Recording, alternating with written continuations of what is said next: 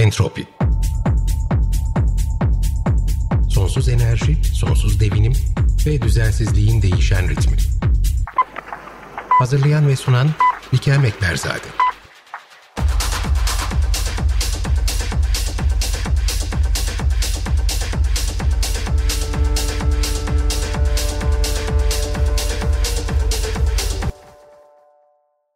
24 Şubat'ta Rus saldırısıyla başlayan Ukrayna'daki savaş iki gün sonra 6 ayını doldurmuş olacak. İlk günlerde hatta haftalarda haberlerde ilk sırayı alırken hepimiz Ukrayna ile yatıp Ukrayna ile kalkarken birçoğumuz için artık gündelik hayatın koşuşturmasında denk getirmeye çalıştığımız birkaç fotoğraftan ibaret. Cuma günü Rus birlikleri Zaporijya'da yer alan Avrupa içinde kritik öneme sahip bir nükleer santrali ele geçirdiler. Bu Ukrayna için ne demek? Az sonra Kiev'e bağlanacağız ve konuğumuz sınır tanımayan doktorlar Hollanda ülke direktörü Ozan Ağbaş ile birlikte hem Ukrayna'daki insani krizin boyutlarını hem de ülkede neler oluyor bunları konuşacağız. Bugün günlerden 22 Ağustos 2022 Entropi hoş geldin. Sevgili Ozan hoş geldin. Gene bir Entropi bölümünde beraberiz. Bu sefer Yemen'e değil Kiev'e bağlandık, Ukrayna'ya bağlandık. Senden oradaki insani yardım konusunda neler oluyor? Son gelişmeleri alabilmek için sen MSF e, Hollanda ülke direktörü olarak Kiev'de bulunuyorsun. Ve biz aslında bu 5 aydır süren, yoğun bir şekilde süren ama artık basında böyle biraz unutulmaya yüz tutmuş, özellikle e, Türkiye'deki gündemde yoğun olunca çok fazla yer bulamayan Ukrayna'daki savaşı ve onun insani boyutunu seninle bugün konuşacağız. Daha doğrusu senden rica edeceğim. Bize anlat son dönemde e, neler oluyor? Sen Nisan başından beri aslında Ukrayna'dasın. E, hatta oradan başlayarak bugüne kadar gelebilirsen çok sevinirim. E, biraz şu son zamanlarda özellikle Avrupa basınında fazlaca yer alan Ukrayna'daki Zaporijya nükleer santralindeki gelişmeleri de biraz seninle konuşabilirsek. O da son durum nedir? Oradaki halkı nasıl etkileyebilir? E, neler düşünüyorsunuz? Ve bunun dışında genel olarak insani durum işte hastanelere ve medikal yardıma e, halkın ulaşımı hangi bölgeler çok risk altında? E, aynı şekilde yiyeceğe ve temiz suya ulaşımı bunlar tehdit mi? Bize bir şu e, Ukrayna meselesini toparlayabilirsen en son neredeyiz çok sevinirim. Hoş geldin tekrardan. Hoş bulduk. Teşekkürler Bikem. Beni davet ettiğin için de teşekkür ederim. Senin de dediğin gibi bu sefer Ukrayna Kiev'deyim. Burada savaş çatışmalar hala devam ediyor. Tabii e, medyanın ilgisi azalmış olsa da aslında çatışmaların dozu pek de azalmadı. Özellikle Doğu ve Güney bölgelerinde ve Kuzeydoğu bölge, bölgesinde diyelim Karkiv, özellikle Harkov Türkiye'de e, Türkçe'de söylediğimiz gibi bu bölgede çatışmalar devam ediyor. Yani şöyle bir güncelleme yapmak gerekirse herkes için Birleşmiş Milletler'in paylaştığı rakamlara göre aslında 5000'den fazla insan öldü, yaşamını kaybetti. E, 6500'den fazla yaralı var. Tabii bunlar bilinen rakamlar mutlaka bunların üzerinde aslında e, bilinmeyen bir şekilde etkilen insanların etkilendiği sayılar daha fazla. E, özellikle bu ölüm ve e, yaralanmaların yarısından çoğu Donetsk ve Lugansk bölgelerinde yani doğu tarafında ülkenin doğu e, bölgelerinde gerçekleşti. Sadece bu değil aynı zamanda göç ve e, yerinden edilmeler de söz konusu. Yine Birleşmiş Milletler'in paylaştığı rakamlara göre 12 milyondan fazla insan aslında evlerini terk etmek zorunda kaldı bu süreçte. 9 milyon kadarı ülke dışına çıktı mülteci olarak. Birçoğu Avrupa'ya, bir kısmı Rusya ve Belarus'a kaçmak zorunda kaldı. Tabii geri dönüşler de var. 3 ee, milyona yakın insanın geri döndüğü tahmin ediliyor. Özellikle ilk savaşın başladığı sürece göre şu anda e, çatışmaların doğu bölgelerinde ve güneyde yoğunlaşması e, batı bölgelerde bölgelerinde bir miktar insanın geri dönmesine sebep oldu. Sadece oralarda değil, e, cepheye yakın doğu bölgelerinde de geri dönüşler var. Fakat tabii burada insanların genellikle çaresizlik ve e, yoksulluk sebebiyle geri döndüğünü görüyoruz. E, çünkü göç etmek bildiğimiz üzere birçok diğer ülkede ya da birçok diğer e, insani krizde de karşılaştığımız gibi kolay bir süreç değil. Yani bunun birçok sonucu var ve e, evinden olmak, evini terk etmek kolay değil. İnsanlar geri dönmek durumunda kalıyorlar. Tabii hem geri dönenler hem de geride kalanlar aslında özellikle bahsettiğim bölgelerde, çatışmaların aktif olduğu bölgelerde e, saldırı altındaki şehirlerde yaşıyorlar. Kimisi hala sığınaklarda kalmak zorunda. İşte Harkov bunlardan, bu bölgelerden birisi ya da Donetsk, Lugansk şehirleri e, yine güneyde Kherson, Zaporijya bölgesindeki şehirler e, cepheye yakın şehirlerde sığınaklarda yaşıyor insanlar ya da metro istasyonlarında hala bir miktar insan var. Sadece sığınak ya da işte konaklayacak yer bakımından değil aynı zamanda temel ihtiyaçlara erişim bakımından da problemler yaşanıyor. Senin bahsettiğin üzere temiz su, e, gıda, ilaç, temel ilaç, e, sağlık hizmetleri ve ilaçlara erişim de kısıtlı. Bunları farklı bölgelerde, farklı seviyelerde görüyoruz, gözlemliyoruz. Karşılaştığımız problemlerden en büyüğü sanırım aslında kronik hastalıklar konusunda. E, kronik hastalar, şeker hastaları ya da işte tansiyon hastaları, kalp hastaları ilaçlarına düzenli erişime maalesef sahip değiller ve bunun yarattığı stres var. Bunun yarattığı bir korku var, bir kaygı var. Onun dışında akıl sağlığı ihtiyaçlarını ciddi biçimde gözlemliyoruz. Psikolojik destek maalesef sağlanamıyor. ihtiyaç olduğu seviyede sağlanamıyor. Hem direkt olarak çatışmalardan kaynaklanan hem de yerinden edilmeye ya da işte e, ihtiyaçlarını karşılayamama gibi ikinci sebeplerle ortaya çıkan travmalar, stres, psikolojik gerginlikler ve problemler söz konusu. Geride kalanlar ya da geriye dönenler kimler? E, biraz sanırım bu da e, beklendiği üzere diğer yerlerden de alıştığımız gibi e, özellikle savunmasız gruplar, yaşlılar, engelliler, çocuklar burada karşımıza çıkıyor. E, bu da tabii insani yardım ihtiyaçlarının daha da aslında e, ciddi sebeplere sonuç açmasına sebep oluyor. E, Burada Ozan bir ufak soru soracağım. Özellikle çocuklar, çocuklardan bahsettin. Şimdi hala metro istasyonlarında kalan insanlardan bahsediyoruz. Ülkeden çıkan fotoğraflar, görüntüler gerçekten işler acısı. Yani çok ciddi bir e, yapısal yıkım var. Hani insan hayatı kaybından bahsetmiyorum ama yerleş, yerleşme bölgelerinin ciddi anlamda tahrip olduğunu görüyoruz. Burada okullar da benzer şekilde bu tahribattan payını aldı. Çocuklar için eğitim nasıl devam ediyor? Ediyor mu? Neler oluyor? O, o, o, o da çünkü temel bir ihtiyaç. Yani bakacak olursan öyle değil mi? Özellikle hani belirli bir yaşın altındaki çocukların eğitiminin aksamaması çok önemli.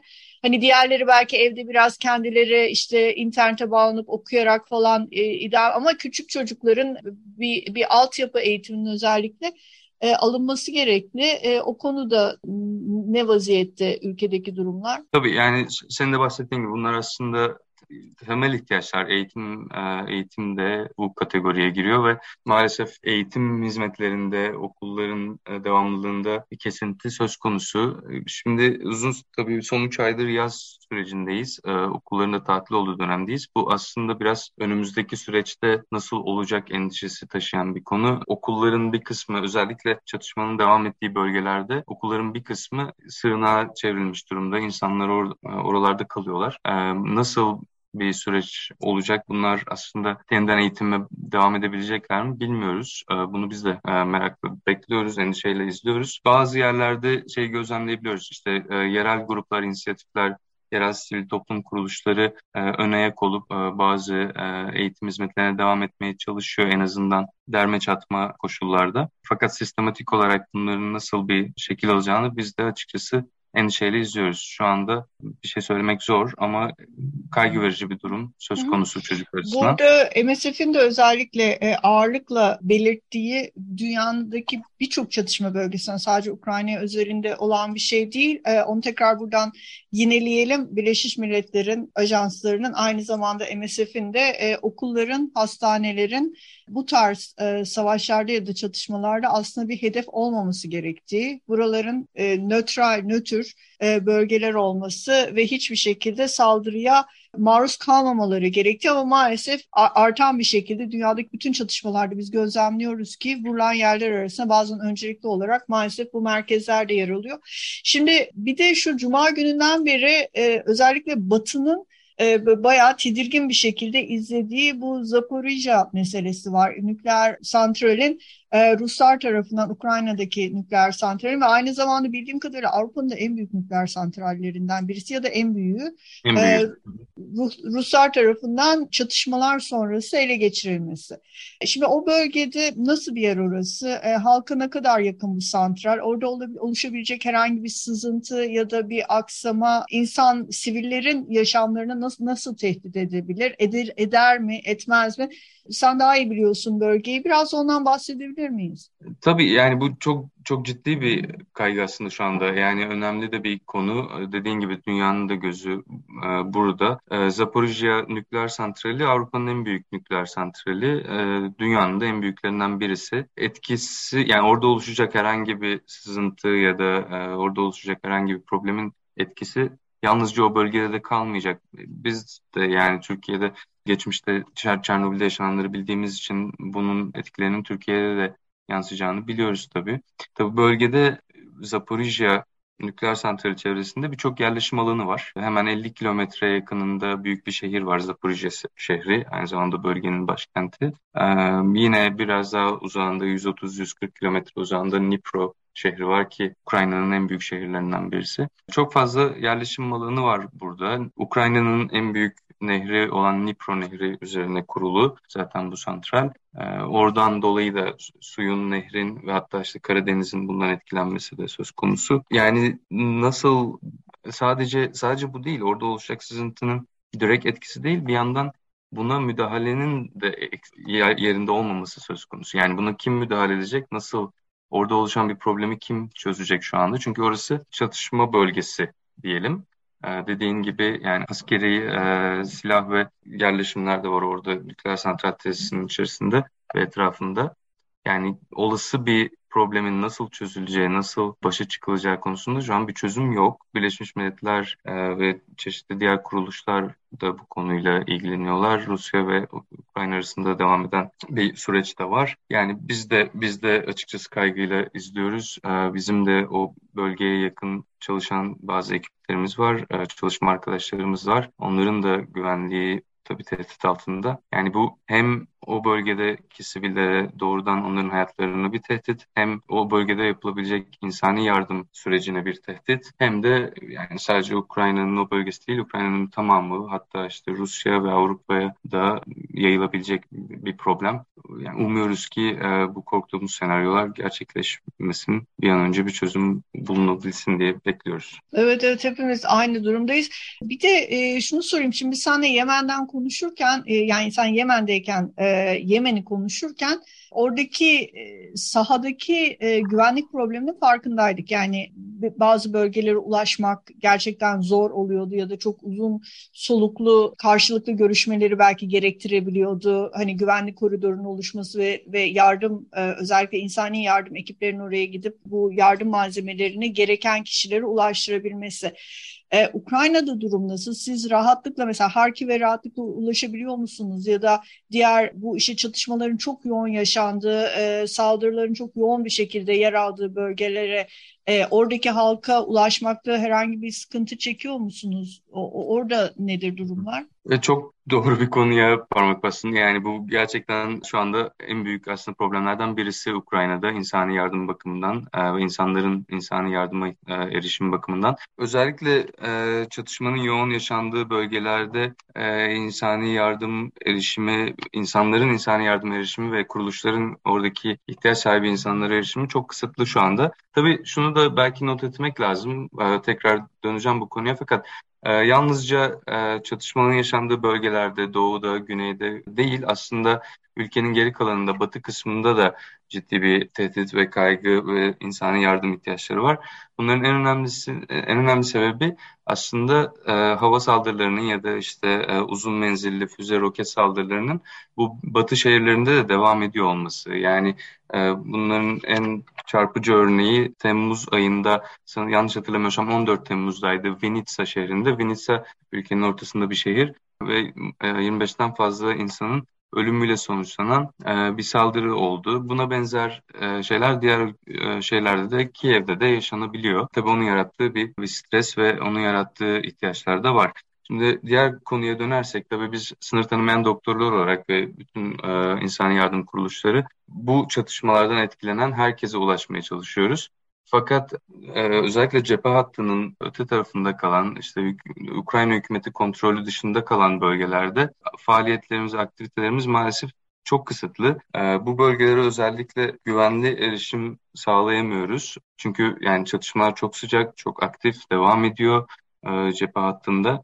Ve o o bölgede kalan insanların ihtiyaçları konusunda da ciddi kaygılarımız var. Yani hem sağlık hizmetleri hem temel hizmetler özellikle su konusunda, temiz su konusunda problemler olduğunu biliyoruz, duyuyoruz. Ve bunun içinde biz sınıf tanımayan doktorlar olarak bu çatışmanın bütün taraflarıyla e, görüşmeyi ve e, güvenli er, erişim sağlamayı amaçlıyoruz. E, umarım yakında bunu da başarabiliriz. E, fakat dediğim gibi yani e, özellikle cephe hattının öbür tarafında kalan, Ukrayna hükümeti kontrolü dışında kalan bölgelerde e, yaşanan insani yardım ihtiyaçları çok daha fazla olduğunu biliyor ve bu, bu konuda endişeli endişeli bir şekilde e, bekliyoruz. Bunu bunu aşmaya çalışıyoruz. Bir de e, şimdi bu bahsettiğim bölgeler aslında çatışmaların yaşandığı Ukrayna sınırları içerisinde olan fakat Ukrayna hükümetinin de direkt altyapı olsun, servis olsun şeklinde ulaşamadığı yerler. Bir de ama siz sınır tanımayan doktorlar olarak e, Rusya'da da çalışıyorsunuz değil mi? E, evet. Program öncesinde konuşuyorduk. E, biraz da orada neler yapıyorsunuz? Ondan da bahsedebilir miyiz?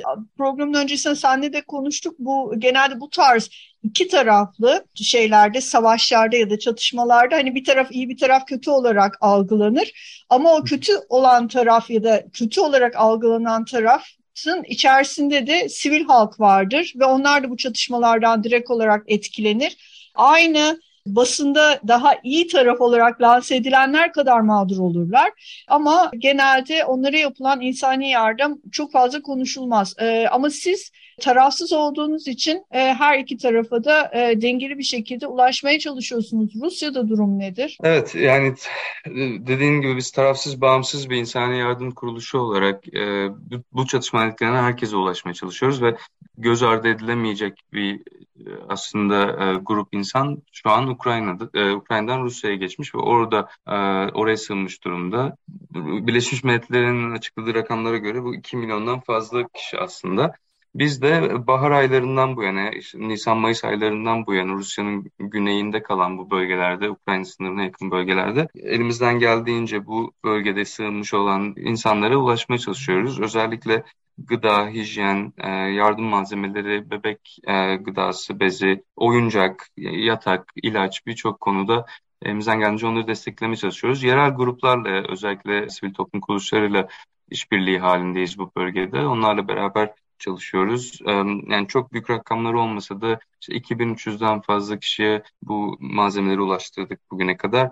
Aynı şekilde bir telefon hattımız da var. Onun üzerinden de e, özellikle e, daha kompleks sağlık ihtiyaçları, medikal ihtiyaçlarını karşılamaya çalışıyoruz bu kişilerin.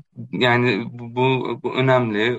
ihtiyaçlar her yerde. Ee, senin de bahsettiğin üzere yani hem Ukrayna hükümetinin kontrolünde olan bölgelerde göç etmiş ihtiyaç sahibi insanlar var. Hem Ukrayna hükümetinin ulaşamadığı ama Ukrayna sınırları dahilinde kalan çatışma bölgelerinin yaşandığı yerlerde ihtiyaçlar var. Hem de Rusya'nın güneyinde sınırın öbür tarafında ihtiyaçlar var. Tabii Avrupa'da, Avrupa ülkelerinde de sığınmış birçok şu anda mülteci var. Onların da ihtiyaçları söz konusu. Ama e, orada en azından insani yardımın e, biraz daha daha rahat hareket ettiği ve daha e, fazla organizasyonun faaliyet gösterdiğini biliyoruz. E, ama bu göz ardı edilmemesi gereken bir konu. Biz zaten sınır tanımayan doktorlar olarak Rusya'da uzun süredir aslında e, faaliyetler sürdürüyoruz. Orada bir tüberküloz projemiz var uzun süredir devam eden. Bu yeni destek faaliyetlerine de aktivitelerine de geçen süreçte başladık. Evet, kolay gelsin. Siz gerçekten özellikle Avrupa nezdinde bahsettiğin zaman haklısın. Şu anda orada e, Avrupa Birliği ülkeleri içerisinde çok ciddi bir duyarlılık var e, Ukrayna'ya. Bu da biraz aslında başka şeylerin de başka tartışmaları da e, açan bir konu. Yani Akdeniz'e geçmeye çalışan insanlara siz e, koca koca duvarlar çekerken e, Ukrayna'dan e, gelen insanlara işte vize konusunda öncelik şu bu e, neden aynısını Libya'dan geçenlere yapmıyorsunuz gibi bir soruyu ortaya atalım. Bunu ben gönül rahatlığıyla sana söylüyorum çünkü sizin sınır tanımayan doktorların da Akdeniz geçişleriyle ilgili çok ciddi e, insani yardım konusunda çalışmalarınız var. O başka bir bölümün konusu olsun. Bugün Ukrayna'yı konuştuk. Sen oradasın. Sen orada olduğun sürece de biz e, ara ara sana bağlanıp e, güncellemeleri almaya devam ederiz. Evet, çok doğru bir konu. E, kesinlikle bir e, yani double standart dediğimiz yani çifte standart söz konusu. Biz bunu zaten uzun süredir dile getiriyoruz. Yani özellikle Avrupa'ya gelen göçmenlerin, mültecilerin ihtiyaçlarının karşılanması konusunda. Ukraynalı e, mültecilerin yaşadıklarının bütün mültecilerin başına gelmesini umuyoruz diyelim yani bu şekilde bir standardın herkese sağlanması gerektiğini bunun insani bir hak olduğunu düşünüyoruz. E, şunu da bahsetmek lazım bu arada belki konuyu kapatmadan önce son olarak e, söylemek gerekiyor. Burada kış geliyor tabii yani bütün bu yaşananların üzerine bir de böyle bir şu anda kaygı verici e, durum söz konusu. Yani önümüzdeki birkaç hafta içerisinde buradaki hava koşulları gerçekten zorlaşacak. Zaten hani Ukrayna bildiğimiz üzere soğuk bir ülke. Yani bir de özellikle bu göç etmiş, ülke içinde yerinden edilmiş insanların ya da geride kalmış savaş bölgesinde yaşayan insanların ısınma, barınma, yiyecek, su ihtiyaçları katlanarak artacak. Bunu da yani bunun da bir, bir, bir an önce çözülmesi en azından belli bir şey, belli bir e, seviyede bir hizmetin ulaştırılması gerekiyor. Yani benim fırsat bulup ziyaret ettiğim bazı köyler oldu. Yaşlı insanlar evlerinde duvarda delik e, delikle işte bir plastikle kapatılmış delikle e, kışı bekliyorlar şu anda. Nasıl ısınacaklarını bilmiyorlar. Gaz ya da işte e, doğal gaz ya da elektrik sağlanması söz konusu değil şu anda. Bunun nasıl çözüleceği belli değil. Yani çok çok ciddi e, korkular, kaygılar var e, nüfusa baktığımız zaman özellikle çatışmaların devam ettiği bölgelerde. Bunun da bir an önce çözülmesini umuyoruz. Önümüzdeki süreç nasıl olacak bilmiyoruz. Doğru söylüyorsun. Kış geliyor. Ee, biz e, bu aslında bizim e, Entropi'de yaptığımız ikinci Ukrayna programı. Ee, birincisini yaptığımız zaman da biraz Ukrayna'nın elektrik sisteminin ve şebekesinin nasıl eskiden e, Rusya ile entegre olduğunu ve tam olarak da bu savaşın başlangıcının bu entegrasyonun çözüldüğü bir noktada ve Ukrayna'nın Avrupa'ya bağlanmaya çalıştığı bir noktada olduğunu konuşmuştuk. Şimdi bu ikinci ikinci Ukrayna e, programımızda seninle birlikte Zaporijya Rusların eline geçmiş durumda ve e, nükleer santralin e, başka bir ülkenin elinde olması e, Ukrayna'nın gene elektrik sorunu gündeme getirecektir. O da dediğin gibi önümüz kış. Bu insanlar nasıl ısınacaklar ülke içerisinde neler olacak biz takipteyiz sen de oradasın gene yakın bir zaman olmaz umarım. Yani e, umarım ki her şey daha e, olumlu bir e, hale gelir ama biz ara ara sana bağlanmaya devam ederiz. O zaman çok teşekkürler bugün katıldığın için. Görüşmek üzere, iyi çalışmalar sana. Ben teşekkür ederim. Görüşmek üzere, iyi yayınlar.